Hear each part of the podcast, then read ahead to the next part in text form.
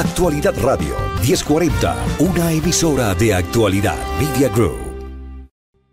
Un nuevo horizonte para la medicina y para las enfermedades que hasta ahora eran incurables porque eran de tipo genético. Pero déjenme explicarles un poco para que ustedes puedan entender claramente de lo que vamos a tratar. Hoy en día, con el advenimiento de las computadoras, si Marían, Carlos o yo estuviéramos grabando un comercial de 60 segundos, un anuncio publicitario, donde hay que grabar con mucha velocidad y con mucha rapidez para meterlo todo en el tiempo, y nos equivocamos en una palabra, simplemente hacemos una pausita de dos o tres segundos y volvemos a retomar de ahí en adelante de manera correcta. Cuando terminamos, el editor va a la pantalla y con unas tijeritas marca el punto anterior a la equivocación, el punto posterior a la equivocación, corta el pedazo equivocado y pega los dos extremos del comercial y cuando usted lo escucha, lo escucha perfectamente porque el defecto quedó cortado, quedó borrado. Cuando se descubrió el genoma humano y se hizo el mapa del genoma humano, los científicos determinaron que estas cadenas proteínicas, que son las que, las que determinan todo nuestro organismo, el color de la piel, nuestra fisonomía, el funcionamiento de nuestros órganos, también funcionan como una especie de data electrónica o de data informática.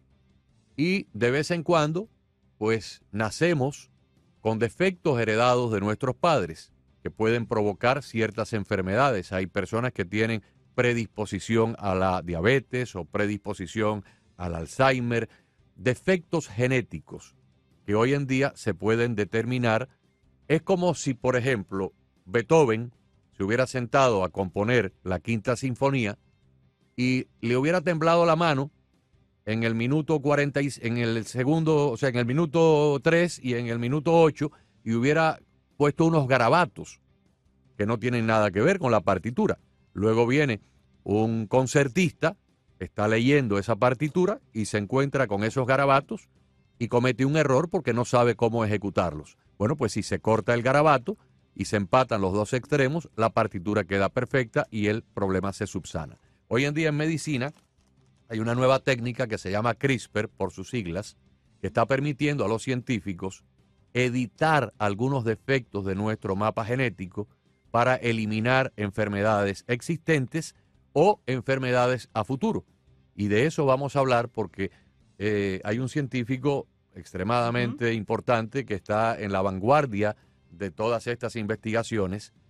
Eh, y esto yo creo que presenta, eh, aquí me parece que vamos a tener la gran fuente de la salud hacia el futuro, cuando esto se pueda aplicar ya de una manera mucho más amplia, apenas se empieza a aprobar en algunos países y se pueda incluir o se pueda expandir a otras enfermedades, vamos a tener una herramienta extraordinaria para el beneficio de los seres humanos. Efectivamente, porque un poquito más tradicional ya lo que hacía era que se repicaba un gen que estaba, por ejemplo, eh, fallido y se sustituía por un gen que estaba creado y que era perfecto para curar algunas enfermedades. Pero es que en el día de hoy esa revolución de la que tú estás hablando está directamente haciéndose posible, porque eh, ese sueño de curar enfermedades reescribiendo el código genético ya no es una ilusión.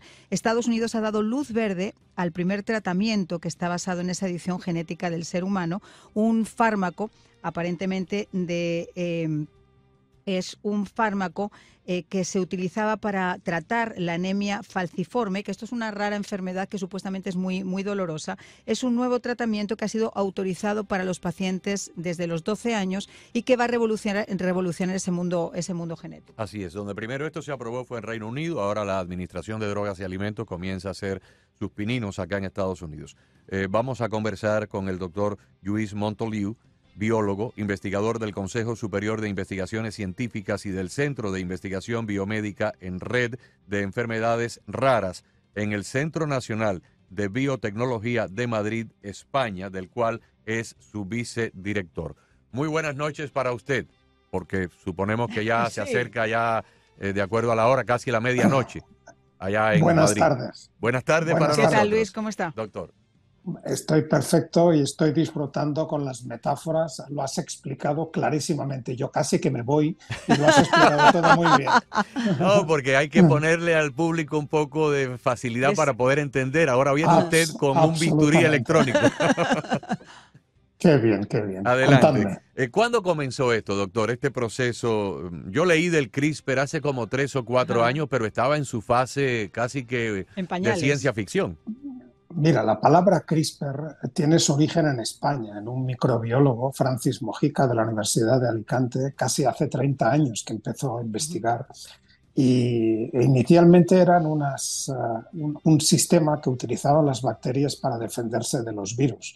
Pero muchos años después, en 2012, dos investigadoras, Emmanuel Charpentier y Jennifer Doudna, descubrieron que esos mismos sistemas que usan las bacterias para defenderse de los virus pueden utilizarse para el recorta, pega y colorea, para lo que estabas explicando tú de recortar el comercial o recortar la partitura, que ahora podemos usarla para recortar las, las letras de nuestro genoma. Eso lo propusieron en junio de 2012 y en octubre de 2020 recibían el Premio Nobel de Química por ello.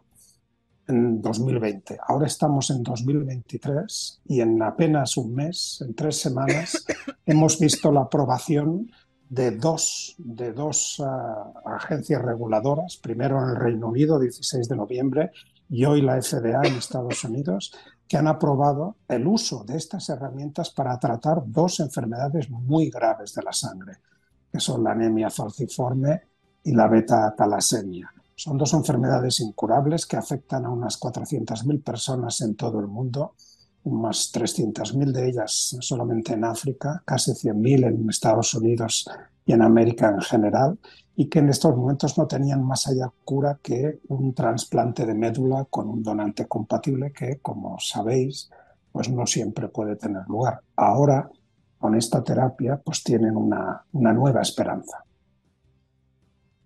Ahora, doctor, explíquenos lo más em, fácilmente para, o sea, de manera lo más fácil posible para que los oyentes lo entiendan y nosotros también. Ya el procedimiento en sí, ¿cómo se hace? Se hace porque, por ejemplo, en el caso de nuestra grabación, el técnico abriría la pantalla de la computadora con un programa de edición, corta y pega y el, el comercial queda perfecto. En el caso de la enfermedad, ese proceso de edición se hace mediante algún medicamento de tipo químico? Es relativamente sencillo. Eh, tanto la anemia falciforme como la beta-talasemia, el problema lo tienen con la proteína que usamos para transportar el oxígeno desde el pulmón a todo nuestro cuerpo, que es la hemoglobina. La hemoglobina tiene dos cadenas, que es la alfa y la beta. Habitualmente la beta es la que está mutada, la que está defectuosa y la que hay que resolver pues hace unos 15 años unos investigadores del área de Boston, del Hospital Pediátrico de Boston, descubrieron la manera de reactivar una versión fetal de, esta beta-globina. Cuando estamos desarrollándonos en el vientre de nuestra madre como fetos, nuestra hemoglobina no tiene alfa y beta, sino que tiene alfa y gamma. Pero cuando nacemos, este gen gamma se apaga se apaga y ya no funciona más eh, mientras somos adultos, pero se apaga porque alguien lo mantiene apagado. Hay una especie de represor, un freno que está sentado encima de ese gen.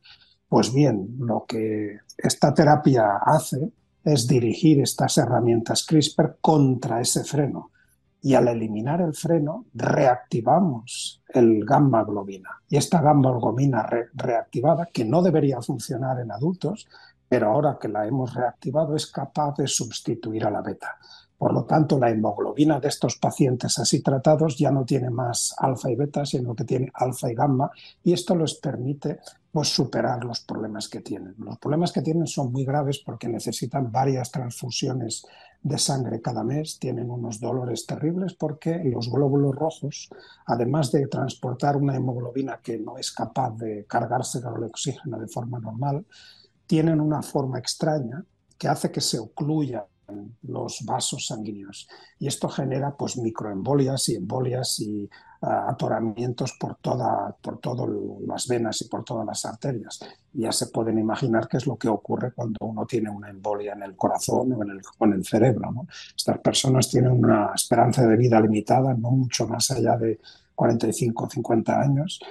Y gracias a este tratamiento, lo que se les hace es se les extrae sus células troncales, las células de la médula ósea, las que dan lugar a la, a la sangre, fuera del paciente se tratan con estas herramientas CRISPR para eliminar este freno y reactivar el gen gamma y una vez está hecho esto, se devuelven al paciente. Pero antes de devolverse, el paciente es tratado con un medicamento para eliminar todo resto de su médula ósea anterior y para que la médula ósea que se reincorpore es la que colonice y la que acabe pues, produciendo los nuevos glóbulos rojos.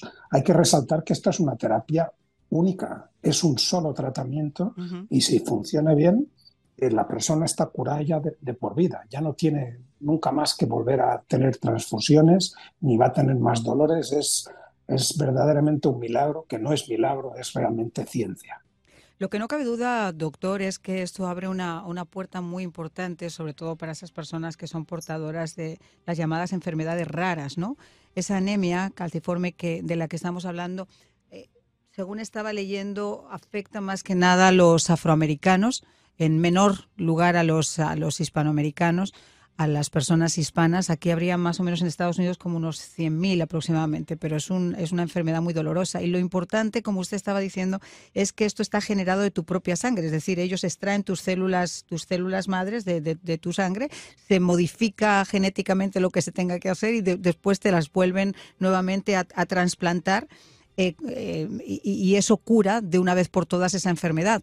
Esto podría dar pie a que esas otras famosas enfermedades eh, no curables de las que todos conocemos siguieran más o menos lo que está ocurriendo con estas dos enfermedades y se pudiera dar paso a esa a la posibilidad de esta de esta edición genética pues eh, absolutamente estás en lo cierto, porque eh, cualquier enfermedad rara, y la mayor parte de ellas, en un 80% o más, tienen un origen genético, cualquier enfermedad, patología que tenga una base genética, es decir, que esté basada en una secuencia de letras anómala que tenga que ser alterada, que tenga que ser corregida, es en principio tratable con estas herramientas CRISPR con una aproximación similar a la que se ha utilizado para estas dos enfermedades de la sangre o alguna pequeña variación. Hay muchos, muchos tipos de, herramientas CRISPR. En apenas 10 años hemos descubierto muchos de estos tipos. Y la realidad es que esto lo vamos a ver en, en los próximos meses. Vosotros vais a ser testigos en Estados Unidos y aquí en Europa también de hay más de un centenar de ensayos clínicos en marcha en todo el mundo, en diferentes hospitales del mundo para diferentes enfermedades raras. Los ensayos clínicos primero validan seguridad, luego eficacia y finalmente si llegan a buen término pues pueden eh, ser propuestos como medicamentos, que es lo que acaba de suceder hoy con este tratamiento contra la anemia falciforme. Con lo cual, tenemos que esperar que esto es una verdadera revolución que va a llegar a, pues, paulatinamente a muchas otras enfermedades de las llamadas raras de base genética. Ahora, por lo que usted nos explicaba, a diferencia de la farmacología moderna, ¿no? Desde un ibuprofeno que alivia el dolor de cabeza, o un antibiótico para un estreptococo que resuelve un problema de amigdalitis y le aplica a 100 millones de personas si adquieren esa bacteria de la garganta. Esta es una terapia a la carta. O sea, cada paciente habría que hacerle una terapia a la carta, a la medida individual de ese paciente. esto, es, esto es uno de los principales problemas y me alegra que que comentes este punto porque es el punto principal que hay que intentar resolver para el futuro. En estos momentos no se trata de una pastillita que se pueda administrar a todas las personas, que, se pueda administrar a todas las personas que lo necesiten, sino que se trata de tratar y además se trata de tratar durante semanas, sino unos pocos meses a esta persona. Esta persona tiene que extraerse las células madre de la sangre, en el laboratorio se tienen que editar, mientras se están editando, la persona tiene que ser tratada con unas dosis muy altas de, quimioterapia para eliminar cualquier resto de sus células madre originales. Y este es un momento muy delicado para el paciente porque en ese momento puede fallecer de cualquier infección. Tiene que estar muy bien protegido no en el hospital. No tiene ninguna inmunidad. Y entonces, cuando las células han sido editadas y han sido ya verificadas y confirmadas, hay que devolverlas y esperar que enganchen y que colonicen la médula y que vuelvan a producir la sangre. Esto es un proceso que no es automatizable ni es estandarizable. Cada persona necesita sus células y esto hace que sea difícil y además, y ahora voy a decir la palabra que creo que es el problema principal al cual nos enfrentamos, este es un problema caro. Esta es una terapia, una, una, terapia que tiene, puede tener un coste de más de 2 millones de dólares por paciente y esto es algo que vamos a tener que resolver en un en un futuro a, corto o a medio plazo. Claro, pero eh, eh, doctor, esto es, un tratamiento caro, pero si nosotros empezáramos a utilizar esos tratamientos en un regular basis, en una base más o menos regular, aquí nos enfrentaríamos a otro problema y son los laboratorios químicos, o sea, los laboratorios de medicinas porque eh, decir, yo estoy convencida de que gran parte de la investigación que se ha hecho sobre el cáncer y sobre otras muchísimas cosas, quizás se sabe más de lo que, de lo que nos dicen que se sabe, porque esto supone eh, un dineral inmenso para todas esas compañías que, que, son al final, al final del día privadas y que, y que, y que se, se lucran de, de, todo eso, ¿no? como en el caso de la... Yo creo que hay que ser muy claros aquí. Las empresas farmacéuticas las necesitamos. Los investigadores básicos como yo o como cualquier otro de mis colegas podemos llegar hasta un cierto punto, pero la preparación de estos medicamentos, la la formulación de estos medicamentos se requiere hacer en una empresa. Y lo que hay que hacer es compatible el legítimo derecho que tienen, como cualquier otra empresa, a resarcirse de la inversión que hayan realizado, pero esto hay que hacerlo compatible con un, precio que sea razonable y que sea, y que sea asumible por los sistemas nacionales de salud en aquellos países que cubran este tipo de terapias o por las agencias aseguradoras o lo que o lo que corresponda en cada uno de los países. Este es el reto al cual nos enfrentamos. Tenemos una terapia que funciona, tenemos una terapia que es capaz de curar de una sola vez y para siempre enfermedades muy graves, pero tenemos 400.000 personas que nacen cada año con esta enfermedad, 300.000 de ellas solamente en África. Sabemos que un 50% de ellas no van a llegar a los 5 años. En África se, le, hacía esta pregunta porque el sistema, mientras esté funcionando, yo no dudo ni mucho menos que las compañías farmacéuticas sean un, un bien o un mal necesario. Lo que sé es que muchos medicamentos genéricos que llevan un, nombre eh, terminan costando en muchos de nuestros países 200 veces más o 300 veces más de lo que realmente valen. Entonces, si ya estamos hablando de una terapia que vale 2 millones de dólares, por lo que usted nos está comentando, si, si no se llega a ese consenso del que usted está comentando con los laboratorios o con las empresas médicas, ahí sí estaríamos hablando realmente de un medicamento que sería para una élite. Sí, lo, lo que dice Marían es la parte inmoral y falta de éticas de la industria y es una realidad.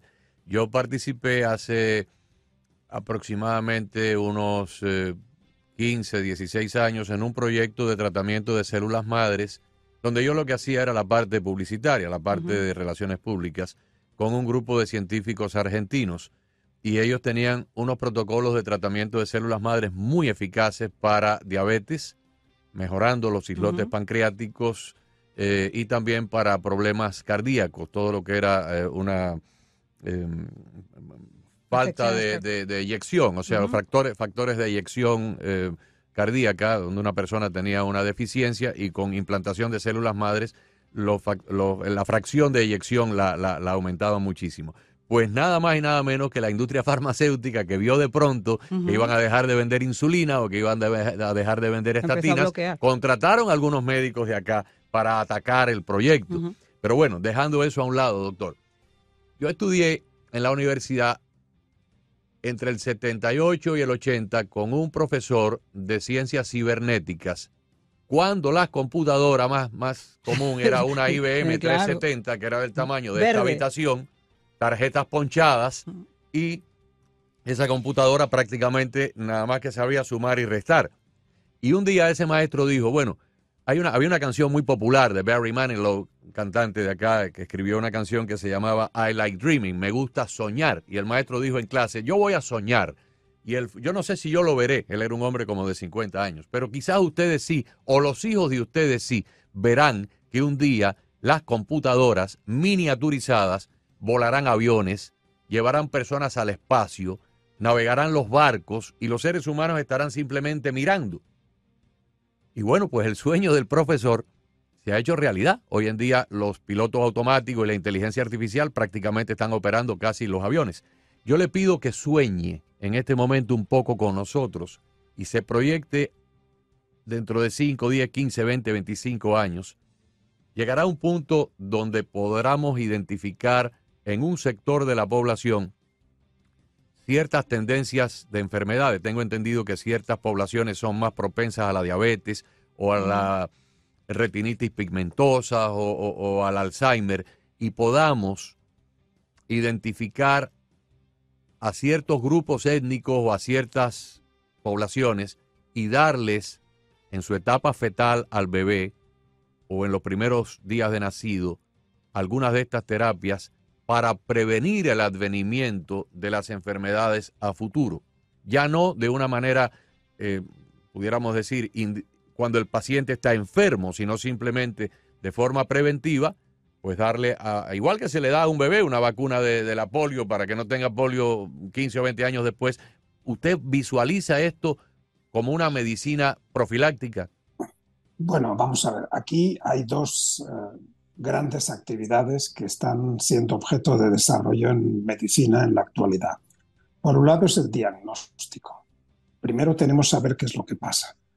Diagnóstico genético que cada vez se hace más preciso, cada vez incluyendo con desarrollos y algoritmos de inteligencia artificial, somos capaces de leer con mayor velocidad y con mayor precisión el genoma de las personas para descubrir aquellas genes o aquellas secuencias que no están bien. Y una vez sabemos qué es lo que está afectado, lo siguiente que tiene que ocurrir es la terapia. Tienen estas terapias. Ahora bien, el diagnóstico, que sería, digamos, la, la puerta de entrada que permitiría esta prevención a la cual usted se refería, el diagnóstico tenemos un problema que de momento tiene difícil resolución. Y es que el diagnóstico no tiene una certidumbre del 100%. Y esto quiere decir que hay personas que damos como negativas, es decir, que aparentemente tienen un genoma sano y aparentemente sin ningún problema, pero que luego desarrollan de forma inexplicable, inexplicable porque todavía no lo conocemos todo, desarrollan una enfermedad.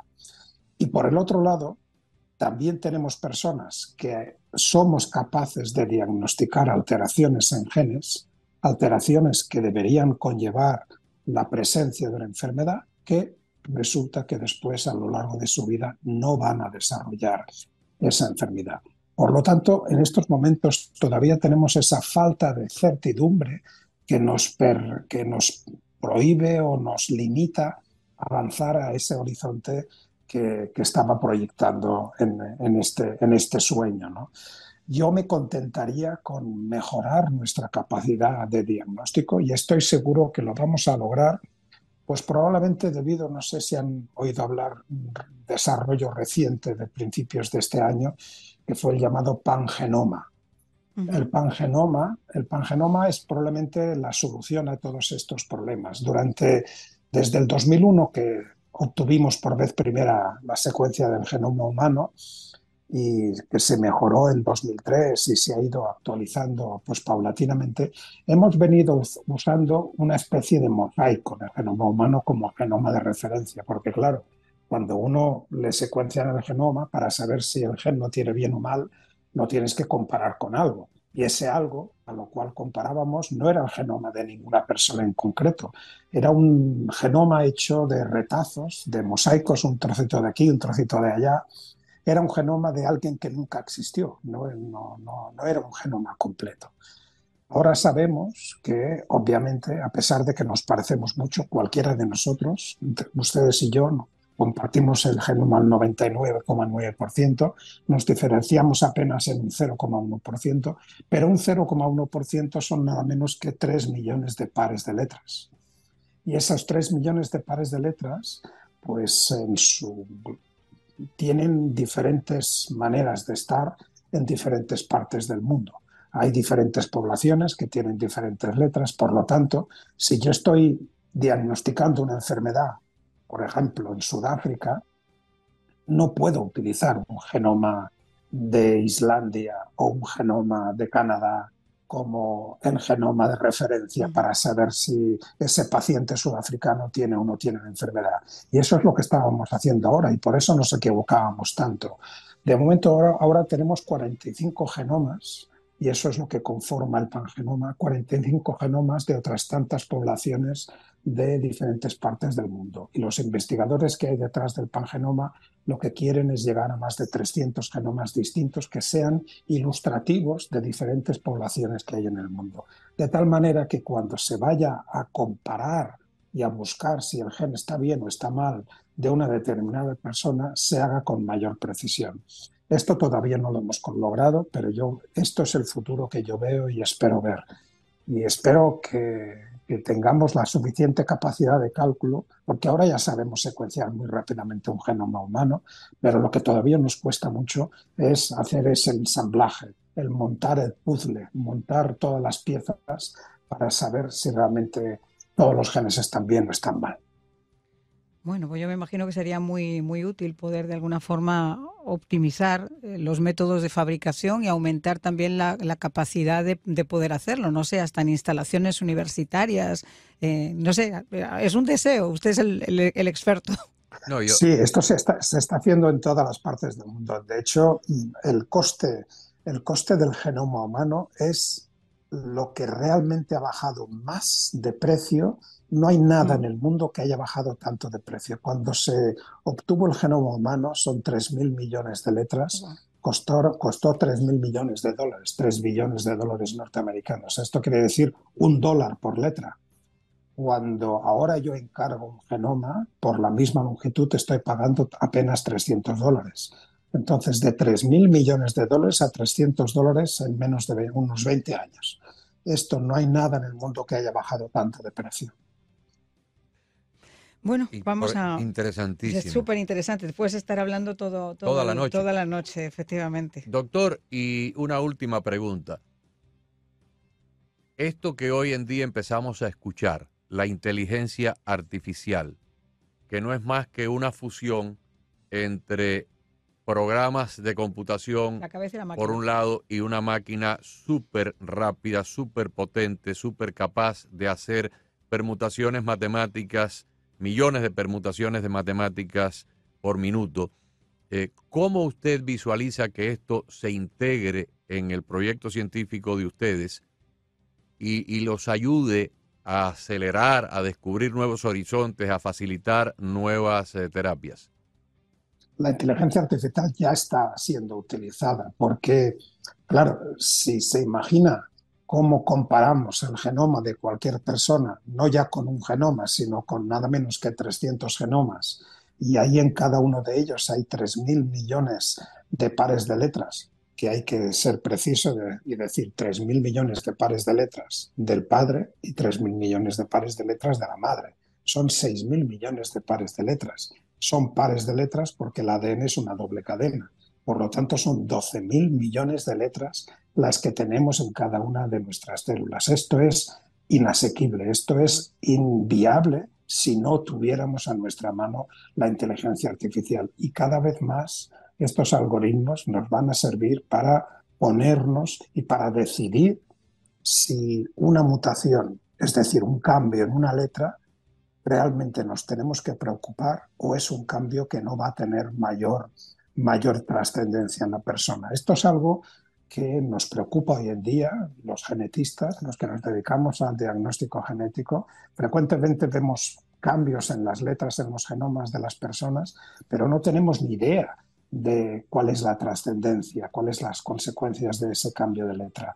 Gracias a la inteligencia artificial, porque estará enseñada, porque la habremos habermos podido entrenar con muchos millones de personas, podremos deducir y anticipar que esa letra pues va a ser neutral, no va a producir enfermedad, o en cambio sí que va a poder producir enfermedad. Pues doctor eh, Montolío es absolutamente fascinante. Uno se, le, escucha a usted y entonces empieza a unir caos y empieza a decir, bueno, ¿cómo se pueden fijar los precios? ¿Cómo los desarrolladores fijarían esto? ¿Cómo se puede hacer que esto pueda ser más asequible? Eh, si tiene que haber niveles de inversión, si, eh, dependiendo de la demanda del, mercado. Hay modelos de compartir riesgo que yo creo que es lo que tenemos que explorar. No a, toda no a todas las personas estas terapias tan innovadoras, desgraciadamente les va a funcionar. Y creo que lo que hay que explorar es un precio de entrada para acceder al tratamiento, que, sería una, que sería una fracción del total, y luego en función del desarrollo, de cómo le va a esa persona el tratamiento, pues se procedería a seguir con el pago o no. Y, yo creo que también éticamente también habría que incorporar en la ecuación la edad de la persona, porque no es lo mismo invertir dos millones de dólares en una, terapia para una persona de la edad mía que para un niño de 5 años de edad. Evidentemente, a mí me encantaría que me curaran, pero ya eh, la inversión eh, sería mucho más provechosa desde el punto de vista humano y desde el punto de vista social. de hecho, de hecho, las terapias han sido aprobadas a partir de, 12, años. exacto. Ah, y, y, y, lo que las empresas dicen a la hora de calcular el precio es que ellas están teniendo en cuenta pues todas las veces que esa persona va a dejar de ingresar en los servicios de cuidados Exactamente. el ahorro, el ahorro a futuro. Sí, es el nivel de inversión, la demanda del mercado, la posible competencia y el costo de fabricación, ¿no? Ahí están los cuatro factores. Casi todo en tecnología se abarata. Yo recuerdo la primera vez que yo vi, no en persona, sino vi un anuncio publicitario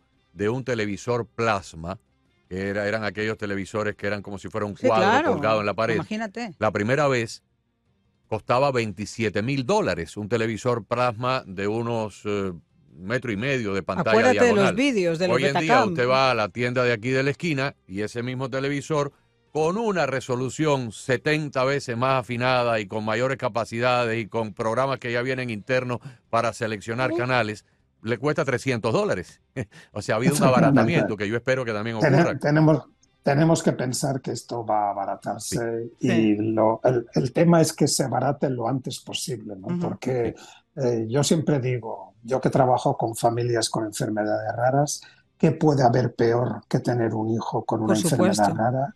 Pues lo que puede haber peor es tener un hijo con una enfermedad rara, saber que existe una terapia para y no tener acceso. Y no tener acceso a esa terapia. Eso sí que es realmente terrible para las familias. Totalmente. Eh, bueno, pues eh, a mí esto me recuerda, ¿sabes el que Un poco a la famosa inmunoterapia, cuando solamente existía la quimioterapia y ahora te dan la posibilidad de la inmunoterapia, que es prácticamente algo de tu propio cuerpo, ¿no? Es, poder generar esa, esa reacción inmunológica de tu propio cuerpo para vencer la enfermedad reactivar el sistema inmunitario. Una, terapia que se inventó entre Japón y Estados Unidos y de la cual la, gente no se acuerda, pero en 2018 James Allison y Tasuko Honjo recibieron el premio el Nobel. Premio Nobel, exacto. 2018, hace apenas cinco años y casi nos hemos olvidado de ellos. Wow. Fascinante entrevista, doctor. Doctor, fascinante. Le deseamos una excelentísima Navidad Esperamos conversar pronto con nuevos descubrimientos, nuevos avances, nuevas noticias. Sí, y a ver si encontramos también, doctor, la, la, forma de cambiar las neuronas, que en España hacen falta. Alguno que está manejando España le hace falta mucho cambio de neurona. Actualidad Radio, 1040, una emisora de actualidad, Media Group.